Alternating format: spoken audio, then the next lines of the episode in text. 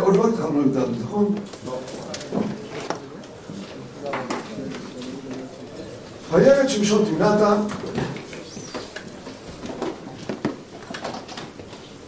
זוכרים ודאי פסוק הזה איפה הוא בא ברש"י בתורה? מה? אצל יהודה ותמר, שם כתוב הנה חניך עולה תמנתה וממש מתבקש כאן גם הדרש וגם הפשט, שניהם ממש מתבקשים. כן, אצל יהודה זה היה עלייה כמובן בסופו של דבר את הבית עם תמר ונישואי והולדת פרץ וזרח שהיו עיקר ואצל שמשון. אומר שזאת אותה ירידה אבל אי אפשר שלא, אי אפשר להתעלם מהפשט. ושוב, כשאנחנו נמצאים כאן קרוב מאוד לחזית ההתרחשות שאנחנו מדברים עליה מרחק 20 דקות נסיעה, אפילו פחות מזה, אז אי אפשר להתעלם, אבל אנחנו פשוט מכירים את הנוף כדי לדעת עד כמה הדברים נכונים. אתם עוקבים אחרי, אנחנו כרגע בצומת האלה, כן? באים אנחנו, כשאנחנו באים מצומת האלה אנחנו נוסעים בכביש לכיוון בית שמש, היום כבר לא נוסעים, היום נוסעים כולם בעוקף בית שמש מצד מזרח, הפעם הם נוסעים מצד מערב, דרך צומת הזיקה ושם הכביש מתחיל לטפס לכיוון בית שמש. על מה אני מדבר? כפר זכריה, או סליחה, בית זכריה, כפר זכריה. מה? לא, לא זה נקרא כפר זכריה, זה נקרא והכביש מטפס למעלה, תמנע נמצאת יותר מערבה אבל בדיוק על העלייה הזאת מעמק האלה שעולים להרים של צורעה ואשתאול זה פחות או יותר עלייה אחת ובאמצע הדרך נמצאת תמנע אז מי שמגיע מהדולם כמו יהודה עולה לשם מי שמגיע מצורעה יורד לשם שוב אני מזכיר לכם צורעה נמצאת לא ליד קיבוץ צורעה היום. תל צורעה נמצא במקום שנקרא היום יער הנשיא וזה העלייה מבית שמש לכיוון כרמי יוסף, לכיוון צומת נחשון. כלומר, זה בעצם מדרון אחד, מעדולם עולים ומצורעה יורדים, וירד שמשון תמנתה. וירא אישה בתמנתה מנות פלישתים, צריך כמובן להיות בתמנה, תמנתה, יש לנו תמנתה זה לתמנה, נקראת כאן בתמנתה, מנות פלישתים. וירא ויגד לאביו ולאמו ויאמר אישה ראיתי בתמנתה מנות פלישתים, ועתה קחו אותה לי לאישה. ויאמר לו ואמו אין בבנות אחר ובכל אבי אישה כי אתה הולך לקחת אישה מפלישתים הערלים. ויאמר לשמשון אל אביו אותה קח לי כי ישרה בן. ואביו ואמו לא ידעו מאדוני תואנה הוא מבקש מפלישתים ויתן פלישתים מושלים בישראל ואלה שמשון ואביו ואמו תמנתה ויבוא תמנתה ויקפיר על הרוב שואג לקראתו. ותצלח עליו רוח אדם וישסו כשסה הגדים ואמרו אין בידו ולא יגיד לאביו ולאמו את אשר עשה.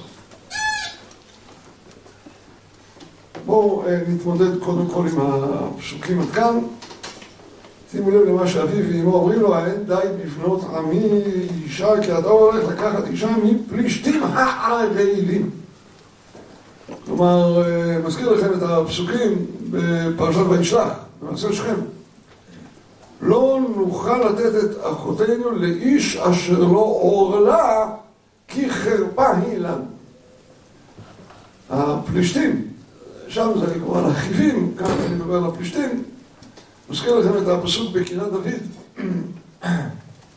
אל תגידו בגד, אל תבשרו בקבוצות אשקלון, ותשמחנה בנות פלישתים פן תעלוז לבנות הערלים. כלומר, הדבר הזה סביב העורלה והמילה הוא בעצם היה הדבר המרכזי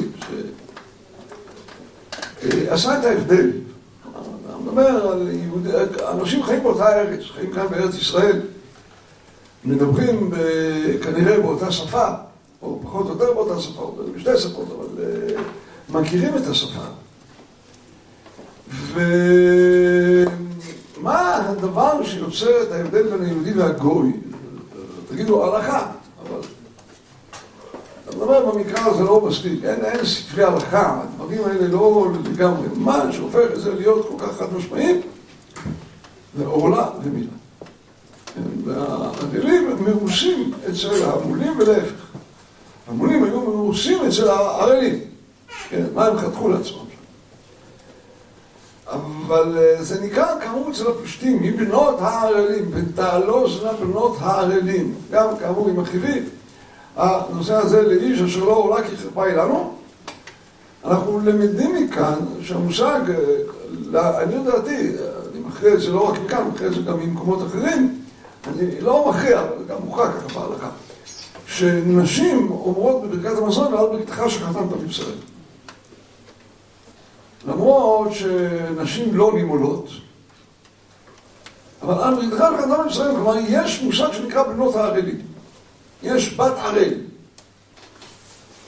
כלומר, האווירה, האופי, הדרך, משפיעה. בת ממול היא אישה של עם ממול. כלומר, נזכור את זה גם כשאנחנו מתייחסים למה, להסכם שקרה שם בשכם.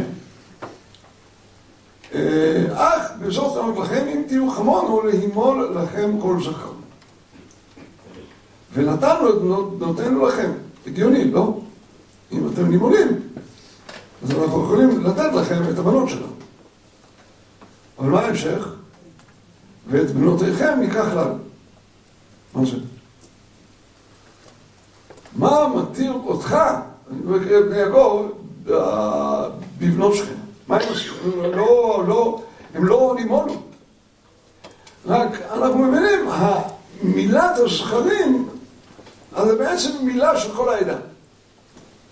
אז כל העדה קיבלה עליה את המילה. כלומר, כל העדה קיבלה עליה, בואו נגיד, את המסגרת של השבט היהודי שקיים כאן. אבל המילה משפיעה גם על הבנות. כלומר, זה הופך להיות חלק מהעניין, וגם כאן יש לנו מושג בנות הערלים. אין די בבנות המאישה, כי אתה הולך לקחת לך אישה מבנות הפלישתים הערלים האלה.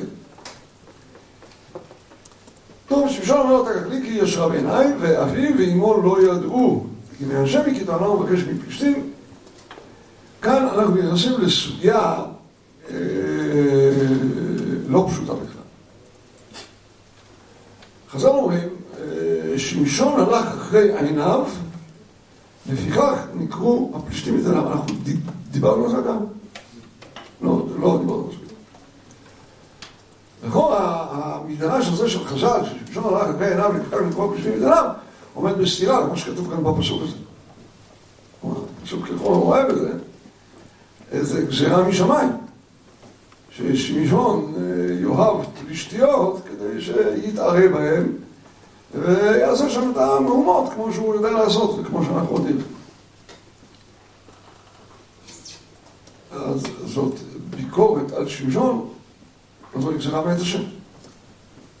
כלומר, עולה כאן כל השאלה של גזירה מול בחירה. אם הייתה לו בחירה חופשית או לא הייתה לו בחירה חופשית. שוב, אני לא מדבר על בחירה חופשית טוטאלית, כן? זה לא ששמשון, אי אפשר להגדיר את המושגים הלכתיים, היה אנוש לקחת פלישתים. אבל בואו נגיד, הקדוש ברוך הוא ברא את שמשון עם טעם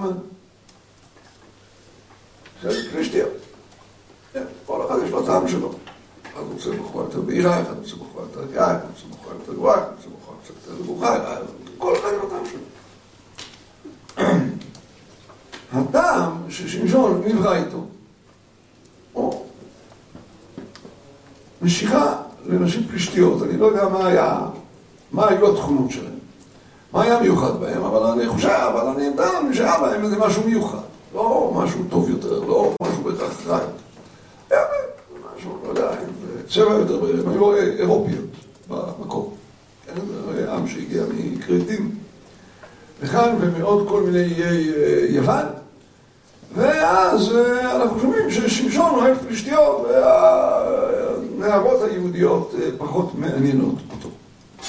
ועל זה הגבירים אומרים למה, אבל הם לא יודעים שזה משהו. אז מה קורה? יש עליו איסור, אין עליו, כלומר, יש עליו אשם או אין עליו אשם. ואנחנו רואים שכל העניין הזה של הפלישתיות הוביל אותו למחוזות חיים מאוד. אז זה מעץ השם, אז לא הייתה לו בחירה. לאן הדבר הזה הולך? אה, השם באמת רוצה שהוא יתערב בפלישתים, זה ברור, זה עולה מתוך הסיפור. אה, שוב, זה ודאי לא בכפייה, אבל אם השם נותן לו כזה טעם, אז הוא ילך לחפש שם מישהו. ברור שאם אדם אוהב פלישתיות, הוא מכניס את עצמו לסכנות רוחניות אה, קשות מאוד. אבל זה הקדוש ברוך הוא נתן לו פתרון. מה הפתרון?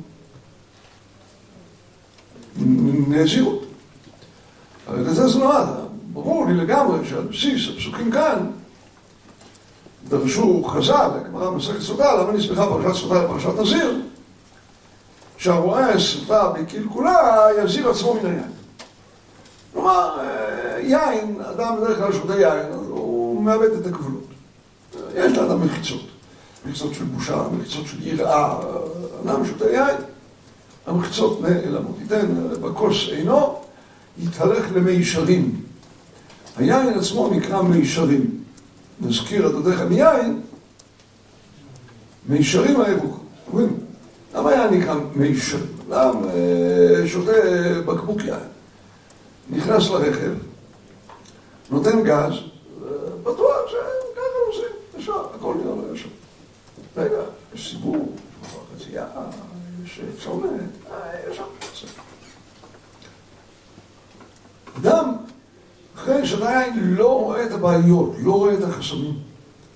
חסם זה יכול להיות מעבר חצייה, זה יכול להיות איזה עמוד, זה יכול להיות איזה צומת, איזה רמזור, חסם גם יכול להיות בושה מהשכנים, בושה מהחברים, יראת השם, מסגרת המצוות. למה שאתה יין? נותנים גז ונוסעים. כשהשם מורה על ידי מלאך לאמו של שמשון לגדל אותו כנזיר, זה לתת לו משקל הנגד. אבל משקל נגד למה? כדי שהוא לא יאהב פלישתיות, הוא יאהב פלישתיות. כאן אנחנו צריכים להבין, אני רק אתחיל את זה אני אקלקל לעצמי את ההמשך בקדם מסוימת, אבל לא לגמרי. אה, אנחנו אה, על כוחנו. הבחירה של שמשון, שהקדוש ברוך הוא מציב לפני שמשון, זה לא אם לקחת פלישתית או לקחת נערה יהודית. אלא זה כאשר אתה לוקח פלישתית, איך לקחת? גם כאן, עדיין יש לך מזלג, אתה יכול ללכת ימין, אתה יכול ללכת שמאל. גם כשאתה לוקח פלישתית, יש ימינה ויש שמאל. אבל קודם כל אני רוצה לדבר כמה מילים באמת על המשמעות של הנזירות. איפה אני יכול לראות את זה באופן ברור? הרואה סרטן בקלקולה יזיר את עצמו ממנו.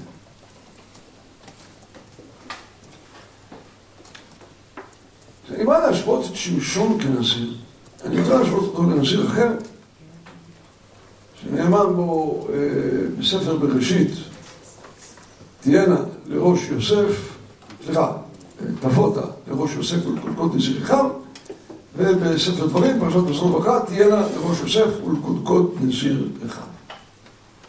מה, יוסף היה נזיר. מה אומר רש"י? והוא נער, מה אומר רש"י? מסלסל בשערו. אני, גם אם אני ארצה לסלסל בשער שלי, אני לא אוכל לעשות את זה. יהיו עוד כמה, גם אם ירצו לסלסל בשיער שלהם, לא יוכלו לעשות את זה. לא, לא נורא בכלל. יוסף מסלסל בשערו למה? כיוון שיש לו שיער ארוך. כי הוא נזיר. הוא גם מתפאר בזה כל הזמן, שיער ככה וככה, בשיעור שהוא נזיר.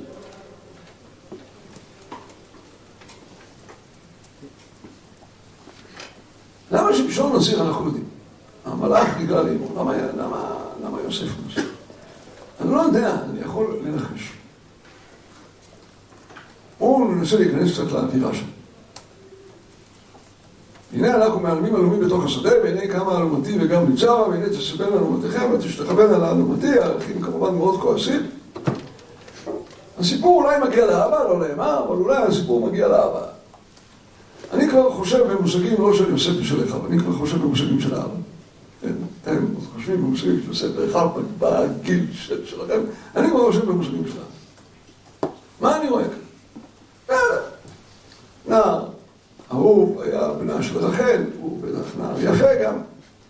יש לו שיער יפה. בן כמה הוא? בן 17, כיתה י"א, מתחיל עכשיו, בואו נגיד, גיל ההתבגרות, בטוח שכל העולם שלו, שהאחים שלו צריכים להשתחוות.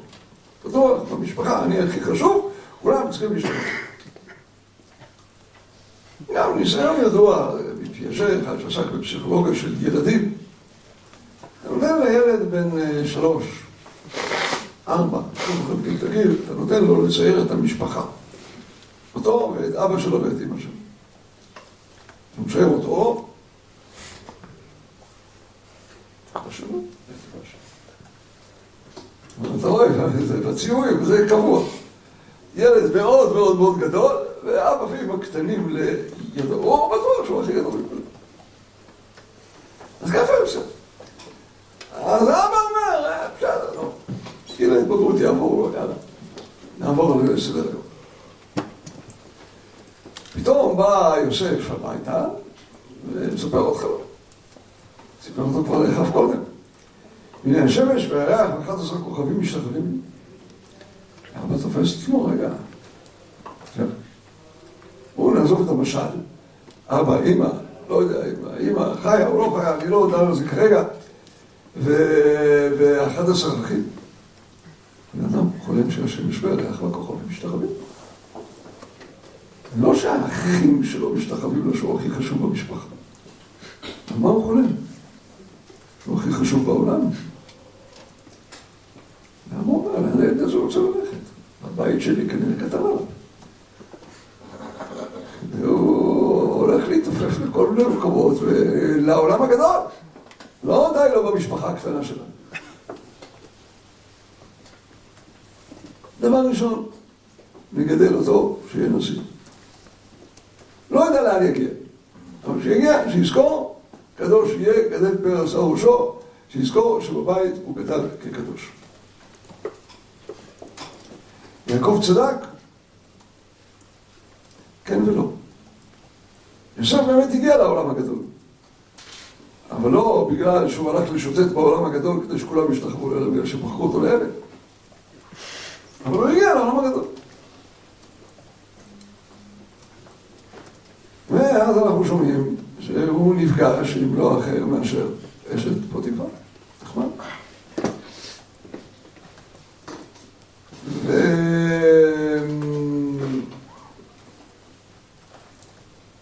סיפור בתורה נשמע סיפור די תמים וטוב, וגם מאוד מתקבל על הדעת. כלומר, תתפסו במגדור, בא, תפסל אותו שרפול, אז הוא מהר מהר מהר מהר, הוריד את הסוודר או את המעיל שהיה לו, הוריד אותו מהר, הוא לא רצה כמובן למשוך את זה ממנה בכוח, כי בכל אופן הייתה גבירה. אז מוריד מהר את המעיל, פושט אותו, היא נשארת עם המעיל, והוא רץ החוצה. בגמרא במסכת סוטה, הסיפור מקבל משמעות אחרת לגמרי. שהוא כבר נכנס איתה למיטה. הוא הוריד את הבגדים, בעצמו הוא כבר הוריד את הבגדים. הוא כבר התכוון לעשות שם כל מיני דברים, שכולנו מבינים מה הם. ופתאום הוא נרתע, הוא נרתע, אז היא תפסה את הבגד, אמרה, אני לא מחזיר לך את הבגד. והוא ברח מהמיטה בלי בגדים. ואז כמובן הייתה לה עילה טובה, לבוא ולהגיד מה בדיוק קרה. נתנה את העקבות שלו במיטה. אז אני כנראה למדו, תתפסו בבגדו. יכול להתפרש לא רק עם הבגד שלו, אלא איך זה יכול להתפרש? בבגידתו, נכון?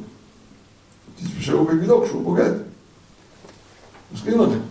למשול למוכרע בבגדו בה, יש בגמרא בקידושין שני הסברים, כיוון שפרסת איתו עליה, כלומר, לקח אותה, שוב אינו רשאי למוכרע, או בבגדו בה, שבגד בה ולא רצה לקחת אותה.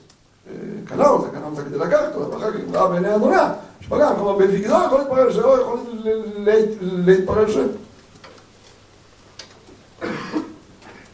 ויוסף נרתע, עכשיו לא מבין איך פתאום נרתע. גילה את עיניו דמות יוקנו של נביא. אמרנו, רצונה שיכתבו אחרי על אבני החושן, עם אחרי שמך מביניהם. מיד פרש. האם השם עשה נס ופתאום שם את דמותו של אביו בחלון? אולי.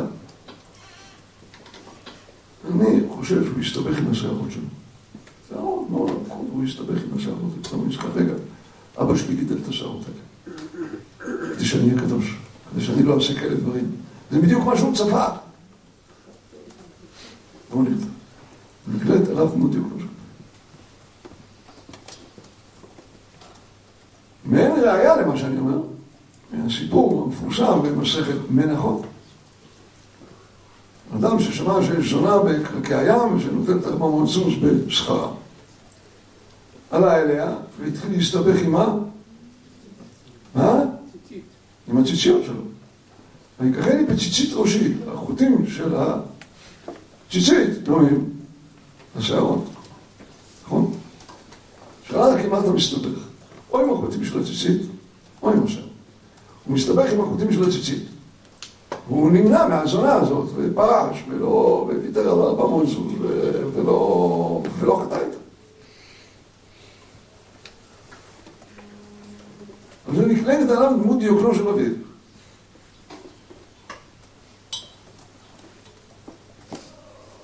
אני אתן לכם עוד מדרש אחד. שמדרש שיש לו המון מעלות, אבל יש לו חיסרון אחד מאוד גדול. והוא שחז"ל לא אמרו אותו בשום מקום. זה החיסרון שלו. אבל הוא ממש מתבקש. שמשון עם גלילה, בשקע יש לשכב עמו, נגלית עליו עוד לפני כן, כן עוד לילה אחד קודם, נגלית עליו דמות דיוקנה של אמו, אמו קיבלה אותו כנשיא, אבא שלו אפילו לא ידע את העניין של השעה, ידע רק על איסור לאכול טומאה ועל איסור לשתות יין. נגלית עליו דמות דיוקנה של אמו, אמרה לו, תפרוש, אל תעשה את זה.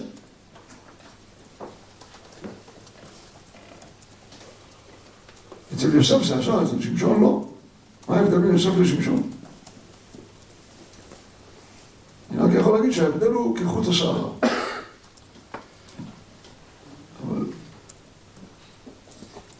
זה יכול לעזור, אבל תמיד יש משהו שחשוב יותר מהמסירות. וחשוב יותר משערות, וחשוב יותר מכל דבר אחר, ומה הוא? עקרון הבחירה החופשית. ויוסף עמד, ושמשון לא עמד, אגב, הדמיונות בין יוסף לשמשון הם דמיונות של אחד על אחד, קופי, אנחנו עוד נראה את זה. דמיון בסיפור. בדיוק סיפור של יוסף ואשת פוטיפר. ממש העתק גם עוד נדבר, כשנגיע בכלי. אבל הבחירה של שמשון לא הייתה בין יהודיות לפלישתיות. כלומר שהשם נתן לו טעם של פלישתיות. אבל פלישתיות, איך? אני רוצה קצת להבהיר את זה. ואני אקלקל לעצמי בהמשך, אבל אני לא רואה מנוס כיוון שאנחנו צריכים לדון על הפסוק הזה, והם לא ידעו כמי השני. רמב"ם מפורסם מאוד, הלכות איסורי ביאה, פרק י"ג, הלכה י"ד. אומר הרמב"ם, אבל יעלה על דעתך ששמשון המושיע את ישראל ושלמה שנקרא ידיד השם נשאו נשים בגיותם. אין לעשות הדבר כך הוא, ושם נותן לנו הרמב"ם את כל ענייני הגיור. זה בהלכות גיור שם, אבל אומר את זה באיסורי ביאה ומסביר את הגיור, הגיור יכול להיות יותר טוב, גיור יכול להיות פחות טוב, אבל גיור לא נשאו נשים בגיור. אני יודע דעתך, הוא נקרא. נעבור לפרק ט"ז וילך שמשון עשת וירא שם אישה זונה ויבואו אליה.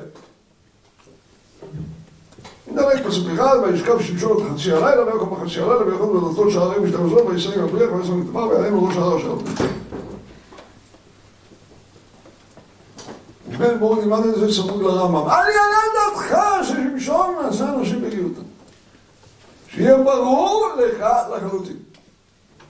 שמשון ירד לעזה יחד עם בית דין של שלושה אנשים, חיפשו בשוק הזונות אחת שמעוניינת לעבוד את השם, הטבילו אותה, גיירו אותה, הכל בסדר, ובאותו הלילה שמשון שכב איתה. מה, שמשון ראשי את ישראל, יעלה על דעתך משהו אחר.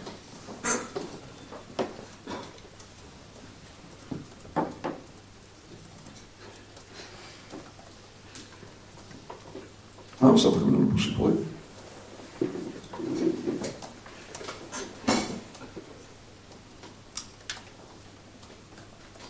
בואו נעבור מביקורת הרמב"ם לביקורת המקרא. אנחנו מכירים בביקורת המקרא אחת הסוגיות המפורסמות, ישעיהו הראשון וישעיהו השני, נכון? כן, בטח את המושגים, כן, אתם הרי מהגוש, אתם לא מהרבור. אתם יודעים שיש דבר כזה, בביקורת, ישעיהו הראשון וישעיהו השני, זה לא משנה, זה הבל וריק, אבל המושגים מוכרים. אבל ברוח הביקורת הזאת, אני רוצה לדבר על שני אנשים, שופטים, שני שופטים ששמם שמשון. אנחנו לצורך העניין נקרא להם שמשון א' ושמשון ב'. יום אחד אולי יקום גם שמשון ג', כמו ישעיהו ליבוביץ' היה ישעיהו השלישי, אבל כרגע פה נשאר בדבר הזה, נשאר בשמשון א' ושמשון ב'. ואני יכול להוכיח לכם. היו שני שופטים שקוראים להם שמשון. כן, הסיפורים שלהם, הם פרשו, נכתבו ביחד, אבל זה, זה, זה סיפורים שונים על אנשים שונים. איך אני יודע? סגרו בסוף פרק ט"ו. פסוק כ', מה כתוב? וישפוט את ישראל בימי פלישתים עשרים שנה. מה אמור להיות הפסוק הזה?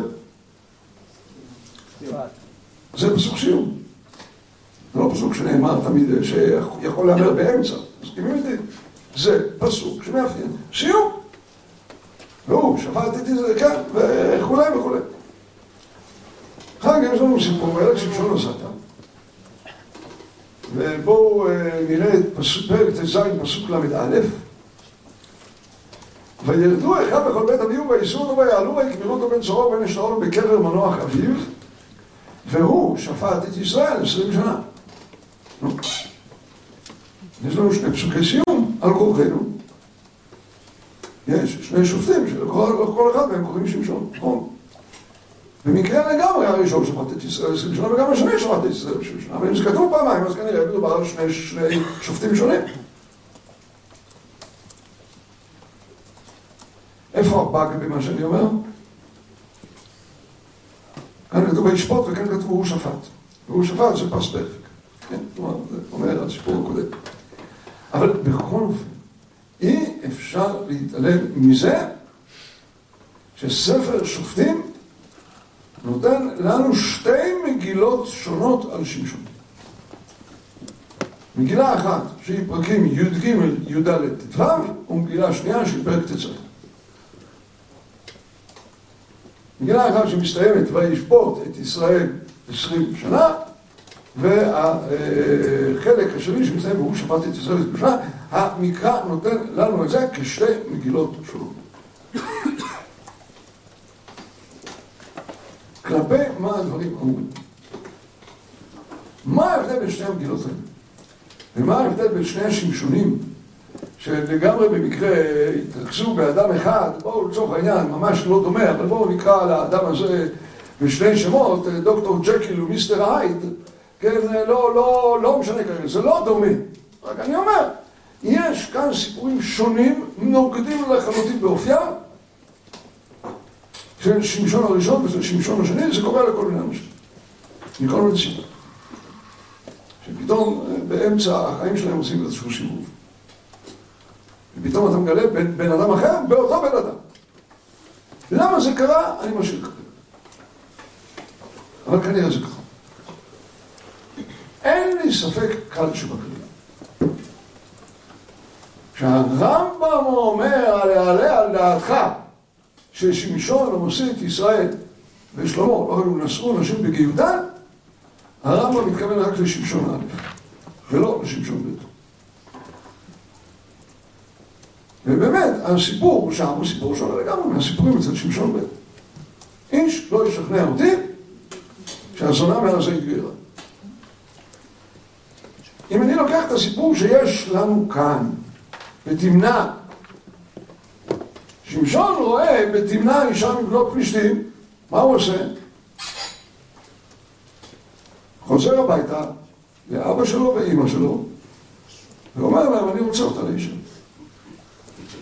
מתווכחים איתו, עונה להם, הולכים. שים לב לביטוי המפתח שכתוב כאן, ועתה קחו אותה לי לאישה. הם אומרים לו, כי אתה הולך לקחת אישה מפלישתים, אבל משום שלא אומרים, אותה קח לי. כן? בהמשך הולכים,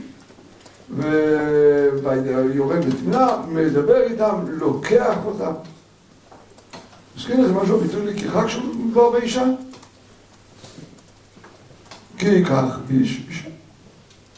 זאת הלשון הלגיטימית של מושג הנישואין. אני מזכיר לכם שיש לנו גם שבעת ימי המשתה. אני מזכיר לכם שהדברים נעשו בהסכמה של אביו ואימו שעושים ראש הממשלה אנשים מירי שמיים, גם לפי מה, שהם אומרים. בואו נגיד, אני מניח, עכשיו אני עומד במקום ההורים של שמשון. אני מניח שלא התלהבו מהשידוך, וזה אכן נראה ככה, אבל בדיעבד אפשר היה להסכים. מה זאת אומרת בדיעבד אפשר היה להסכים? הייתה חתונה שנשאה אופי גם יהודי. לא מאה אחוז, ישבו שם כל מיני רעים של שמשון מאשקלון, אבל... היה פה איזשהו אופי שניתן היה לחיות איתו, שמשון הכניס את האישה לביתו, היה של תפילה, הוא לא מעלה ולא מוריד, בגלל שככה התרחצו, זאת הייתה דרך הרחצה הרגיעה. ללכת לאיזה מערה או ללכת לאיזה מקום ופשוט שיש שמיים ולהתרחץ שם, בעצם לטבול. ואני אומר, חי איתה, חי כמו יהודי. לא נראה לי שהיה הולך יחד איתה לתלמוד תורה, או לכל מיני כאלה דברים. לא נראה לי שהאישה הזאת מתמנה ישבה כל היום בבית וקראה צלע הורנה. ממש לא. אבל בואו נגיד דבר שניתן לחיות איתו. מה אמרנו הביטוי המנחה כאן? כך, קחו, ויקח. בואו נעבור לשמשון ב'. דיברנו כבר על ידידתנו היקרה, הזונה מעזה, ובואו נעבור לעוד ידידה יקרה שיש לנו, ומי היא? דלילה, פסוק ד' ויהי אחרי כן, ויקח אישה בנחל סורק ושמה גלילה, נכון? מה? ויאהב אישה בנחל סורק ושמה גלילה. לא כתוב אפילו ויקח. לא היו שם נישואים. זה כמו אצלנו הביטוי אהובתו. בואו ניתן לכם דוגמה משלמה, כל הזמן משווים כאן את שמשון ואת שלמה, בואו נסתכל רגע בשלמה. שוב, סתירה בין, בין בת פרעה א' לבת פרעה ב', אז אולי היו שתי בנות פרעה, ממש כמו שני ישעיהו, כן, ובואו נראה פרק ג' במלכים א', ויתחתן שלמה את פרעה מלך מצרים, ויקח את בת פרעה, ויביאה אל עיר דוד עד כלותו לבנות את ביתו ואת בית אדוני וחמד ירושלים סביב. מה אתם אומרים על הנישואים האלה? הייתם הולכים לחתונה הזאת. בואו נראה, רק עם משחקים בבמות, כאילו נבנה בית לשם אדוני. עד הימים ההם ויהב שלמה את אדוני ללכת בחוקות דוד אביו, רק בבמות הוא משבח ומקטיר. אלך המלך גבעון על לזבוח שם כי יהיה בבא אדוני, לפחות יעלה שלמה על נבח. שמענו הסתייגויות חמורות מאוד משלמה, מה ההסתייגויות? שהוא משבח בבמות, רחמנא ליצלן. אמנם על פי הגמרא בספכים אין בזה שום איסור, נכון? שהרי עדיין לא נבנה המקדש, המשכן כבר חרב, המקדש לא, לא נבנה, אז הותרו במות, שפסתי, אבא שלו הקריב רק בירושלים, והוא הקריב על בעמו. מה הנביא שכח? לקח רחמנא ליצלן את בת פרה, גבעד. אין שום ביקורת. דווקא מהביקורת שנשמעת על שלמה, אתה שומע שאין שום ביקורת על זה שהוא לקח את בת פרה. משהו על נישואים, בואו נגיד, לפחות בדיעבד, נישואים שאפשר להגדיר אותם נישואים קריאת משה בישראל. בואו נעבור לפרק י"א.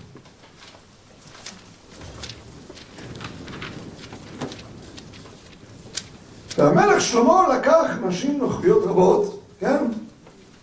המלך שלמה אהב נשים נוכריות רבות ואת בת פרעה, וכנראה בת פרעה אחרת, שהוא לא מסר אותה לאישה. ואת בת פרעה מואביות המוניות אדומיות צידניות חיתיות מן הגויים אשר אמרנו בני ישראל אמרו בהם ולא יבואו בכם אחרי נתנו בכם אחריהם דבק בהם דבק שלמה לאהבה. אומרת הגמרא מיממות, זה בדיוק את מה שאני אמרתי, מתוך אהבה דבר את רשע שאהבם, מעלה עליו הכתוב כאילו התחתן. לא היו שם נישואים. מה, יש נישואים של יהודי וגויה? זה לא נישואים. אהבה. אהבה במושג התאהבות, במושג הכי זול שקיים אצלנו. כל אחד רואה פה שבת פה היא נוכריה גמורה. שוב, בואו נחזור, נהיה רציניים, גם בישעיהו וגם בבת פרעה, לא היו שתי בנות פרעה. זה אחת. בהתחלה, כשהוא לקח אותה, והאווירה שם, וכל מה שהיה, בסדר לקח. נכון, אשתו, נישואים, יהודים, הכל, ופה פתאום, בכלל לא נישואים. מזכיר לכם אולי איזה מושג הלכתי?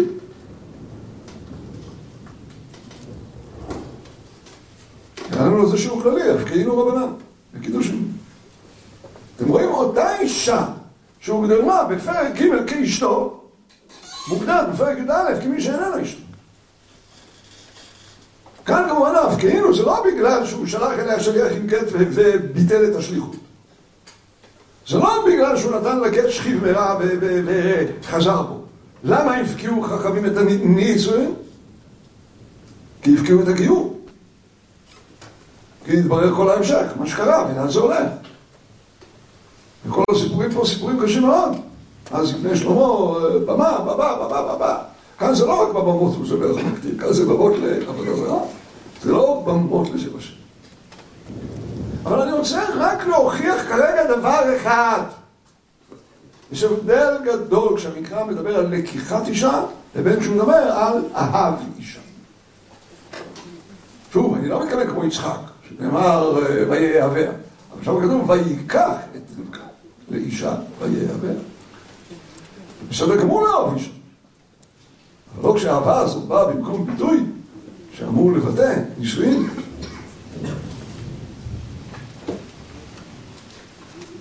יש למישהו ספק בכך שגלילה עם כל אופייה הטוב והיקר וירא השמיים שאנחנו מכירים אותו, יש למישהו ספק בזה שהיא נשארה גויה?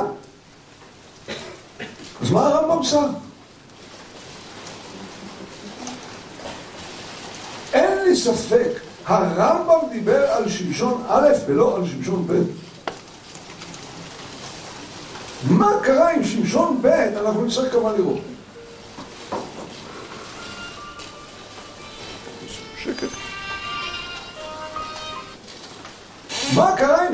ב', אנחנו עוד נצטרך לראות.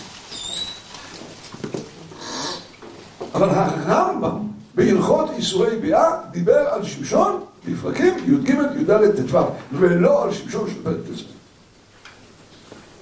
בואו לצורך העניין נהיה קצת אולי חצי מדעיים, בתנ"ך של הרמב"ם פרק ט"ז נתלש מהספר. זה לא בדיוק, אבל כמובן אנחנו נסביר את זה אחרי. כרגע נחיה עם ה... עם הדבר הזה באופן עקרוני. הרמב"ם דיבר על שמשון של הפרקים הראשונים. למה קלקלתי לעצמי את ההמשך? ולמה אני אומר את זה כאן, למרות שזה מקוטע מאוד ואנחנו עוד צריכים להסביר. כיוון שהיה לי חשוב מאוד להסביר כבר בשלב הזה שגם כשיש לאדם בחירה לקחת דווקא פלישתיות ועל פי טעמו האישי הוא לא יאהב נשים יהודיות. אז זה הסיכוי שהוא ייקח. מה, אתה ייקח אישה שהוא לא אוהב אותה? שהוא לא מסוגל לאהוב אותה? למה שייקח אותה? גם כשאדם נגזר עליו משמיים, ואביו ואמו לא ידעו כי מהשם הוא. גם כשאדם נגזר עליו לקחת פלישתית, מה יש לו עדיין? בחירה חופשית. יכול ללכת לכאן, ויכול ללכת לכאן. כלומר, הוא מגיע לאיזשהו מחלף, הוא יכול להפניד, פונה ימינה או פונה שמאלה. יש לו בחירה חופשית. מה אמור לעזור לו בבחירה החופשית? הנזירות. אבל שמשון יכול היה באופן עקרוני לסיים את הקריירה שלו עם נשים פלישתיות כשהוא מעורב בפלישתים, הוא מכה אותם שוק על ירך מדי פעם, פעם בגלל סכסוך כזה ופעם בגלל סכסוך אחר. אבל כשהכל, כשהוא טוב בעיני השם גם עם הנישואים האלה, בואו נגיד לא נישואים שהייתי מאחל פה לאף אחד מהישיבה, גם מפלישתית טובה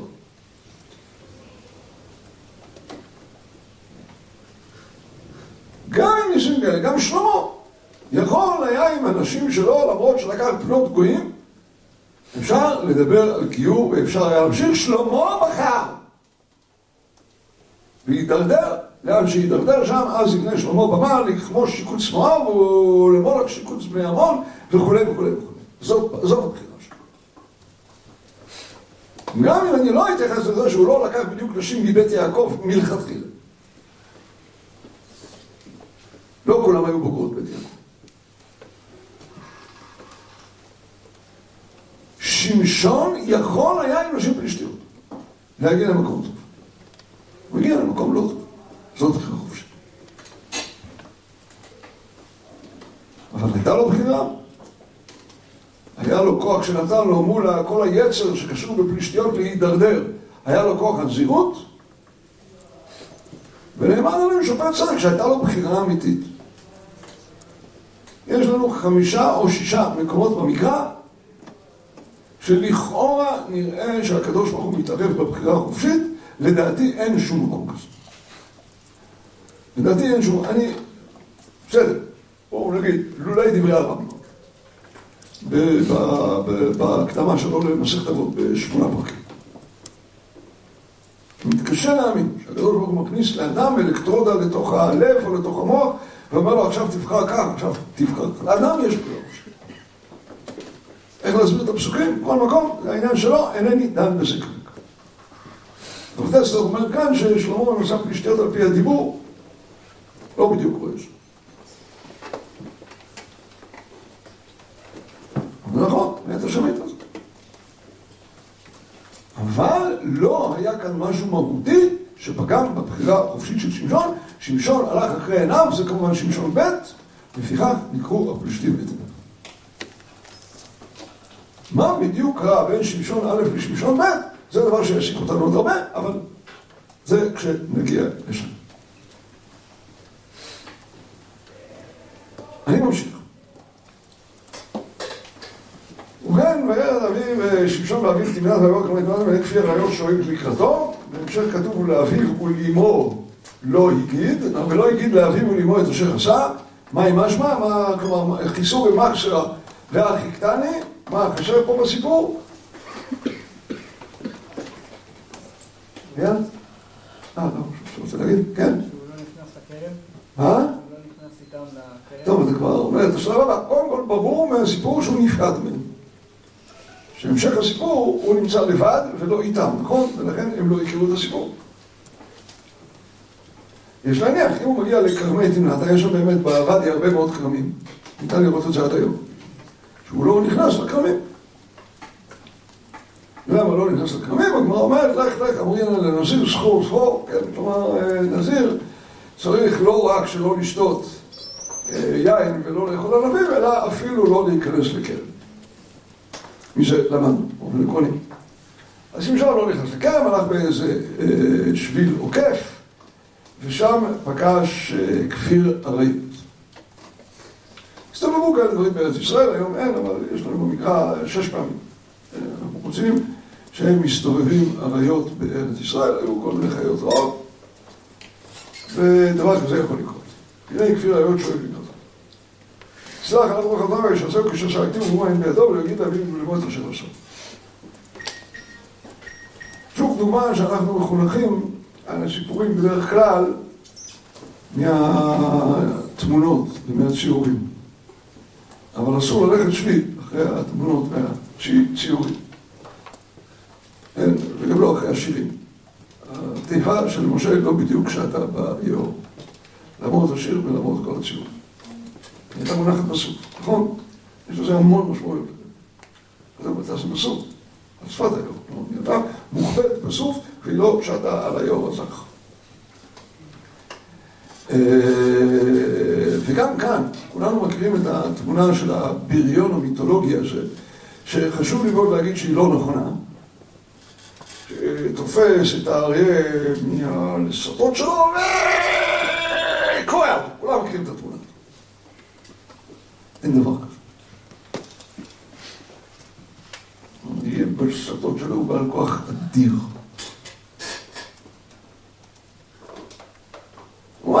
כמובן, שם עשה נס, תמיד אפשר להגיד, או להגיד ששמשון באמת היה חזק כמו אני לא יודע מה, לא יודע, בכל פעם יש לנו יודעים את השערים של עזה. אני לא חושב, וזה גם לא נובע בפסוק. בפסוק כתוב, וישסעהו כשסע הגדי. אף אחד לא לוקח גדי מהפה ומשסע אותו. אין דבר כזה. משסעים גדי בדרך כלל אחרי ששוחטים אותו, איך משסעים גדי? זה גם התמונה שם בפרק צעצועים. איך משסעים גדי? הדרך הנוחה ביותר, מהרגליים האחוריות. לוקח אותם, מושך אותם לכאן, וגדי פשוט נקרא לשניהם.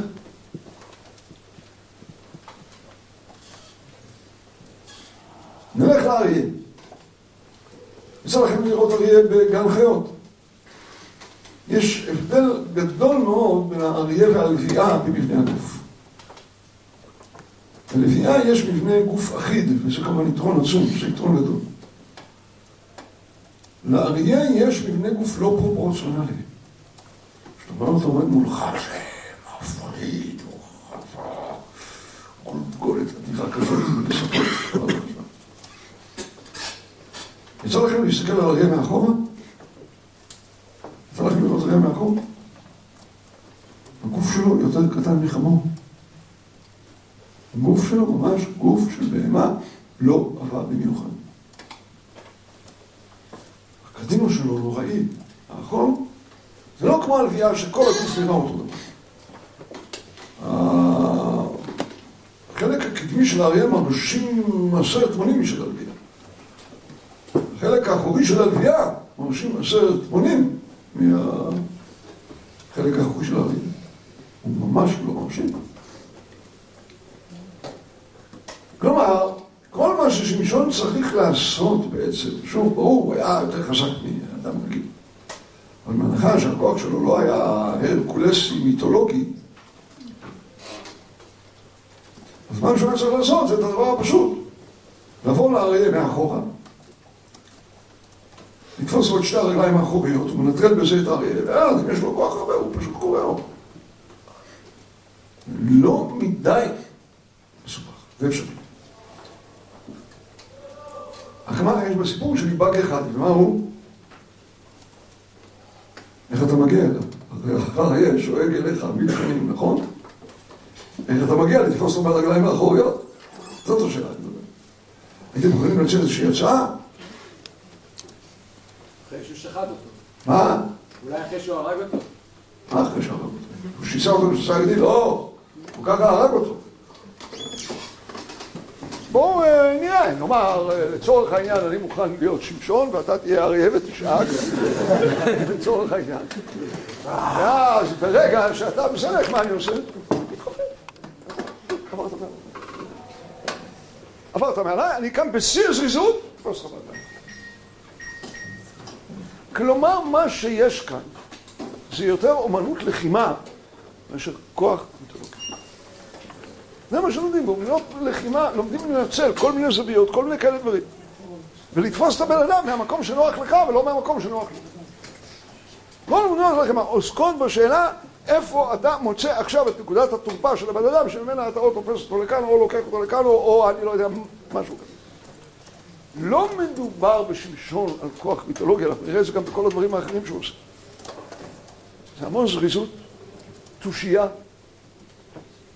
אומנות לחימה, למרות שהוא לא עבר איזה קורס, אני לא יודע באיזה מכון, אבל יש אנשים שזה בא להם בצורה טבעית. אבל אתה לא מדבר על איזשהו אדם מיתולוגי שאני לא יודע מאיפה הגיע. מאיזה, מאיזה כוכב נפל עליו.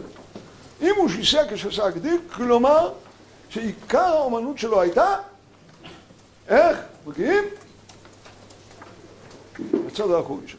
כן, כמו הסיפור הידוע, שהעכברים שחתול קילה בהם, אז מצאו דרך טובה להימצא מהחתול, שיקשרו לו פעמון לזנב, ואז כל פעם שהוא יבוא זה יצטצר. מה הייתה הבעיה? איזה עכבר יצליח לקשור פעמון לזנב של החתול. אבל כאן גם זה אותה שאלה, איך אתה מגיע לזנב של החתול? אבל אם אתה זריז, אתה מגיע, ואז בעצם היוזמה אצלך מול האריה, אתה יכול לראות. קורה, כן. מה? אחר כך? רגע, א' נגיע לזה, באמת, בוא נגיד, זה לא צריך להיות דווקא כוח פיזי, זה יכול להיות הזריזות, החיוניות, זה יכול להיות כל הסיפור הזה למנוע, פתאום מרגיש כזה עייף. אין, אין משם שום שאלה. כן.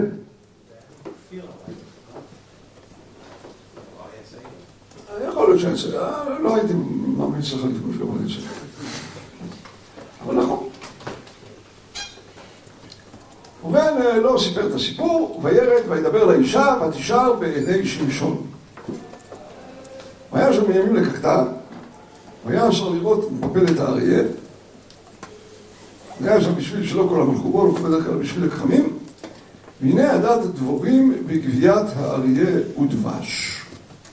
אבל בדרך כלל איפה שיש עצים, יכולות להיות חיות רעות, ושם גם יש דבורים.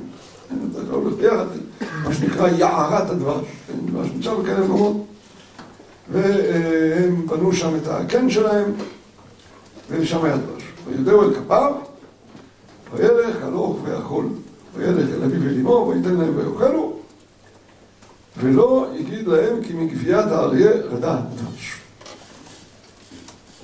טוב. וירד אביו אל האישה, והיה שם שמשון משתה, כי כן ינסו הבחורים. ויהי כראותם אותו, ויקחו שלושים יראים ויהיו איתו.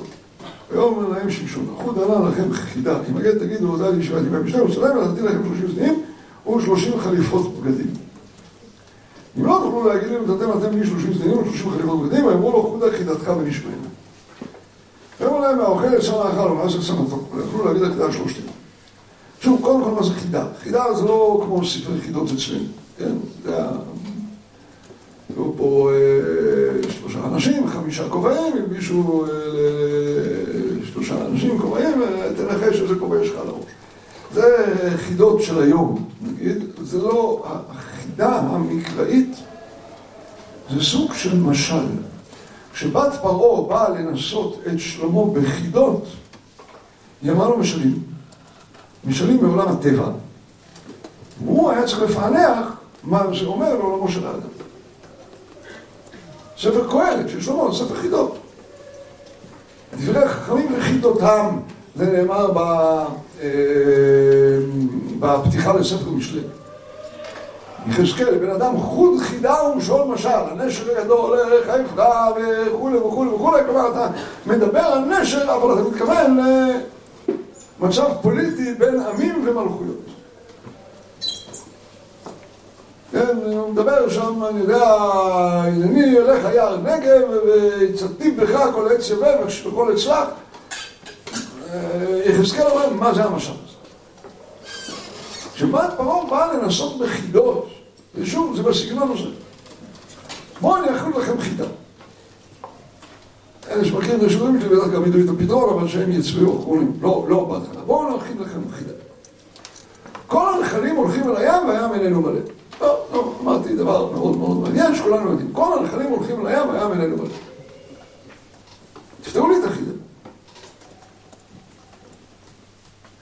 אדם ילמד, הוא לא יתמלא. למה שבן אדם ילמד, הוא לא יתמלא, איזה אופטימיות דוד. אז בואו אני אפתור לכם. זה דומה, אבל אה, יותר שייך למילים. כל הנחלים הולכים אל הים, ואל הים איננו מלא. כל עמל האדם לפיהו, וגם הנפש לא תמלא. הוא עצמו נותן את הפתרון. כלומר, הים זה הביוב של הנחלים, נכון? שם המים הטובים הולכים ונהיים מים, אה, מי ים אה, לא שימושיים. מה קורה לאוכל? מונח לפנינו צלחת אוכל מפואר, באמת, הכל עשוי כמו שצריך. אחרי חצי דקה, איפה כל האוכל הזה? לעוס בתוך הפה שלנו, איזה צורה יש לו. הכל נכנס לנו לתוך הקיבה. נו, אנחנו פעם שבעים, כל הזמן רוצים. כל עמל האדם לפעמים, כלומר בעצם זה כאילו, כל האוכל זה נחלים שנשפכים אל ים, שהוא בעצם ביוב, שזה הגוף שלנו. ולא יוצא מזה שום דבר, כי כל הזמן אדם רוצה עוד לא יכול, ועוד לא יכול, ועוד לא יכול. אבל כיוון שגם אתם רוצים לאכול, אז בואו נעלה לתפילת המה.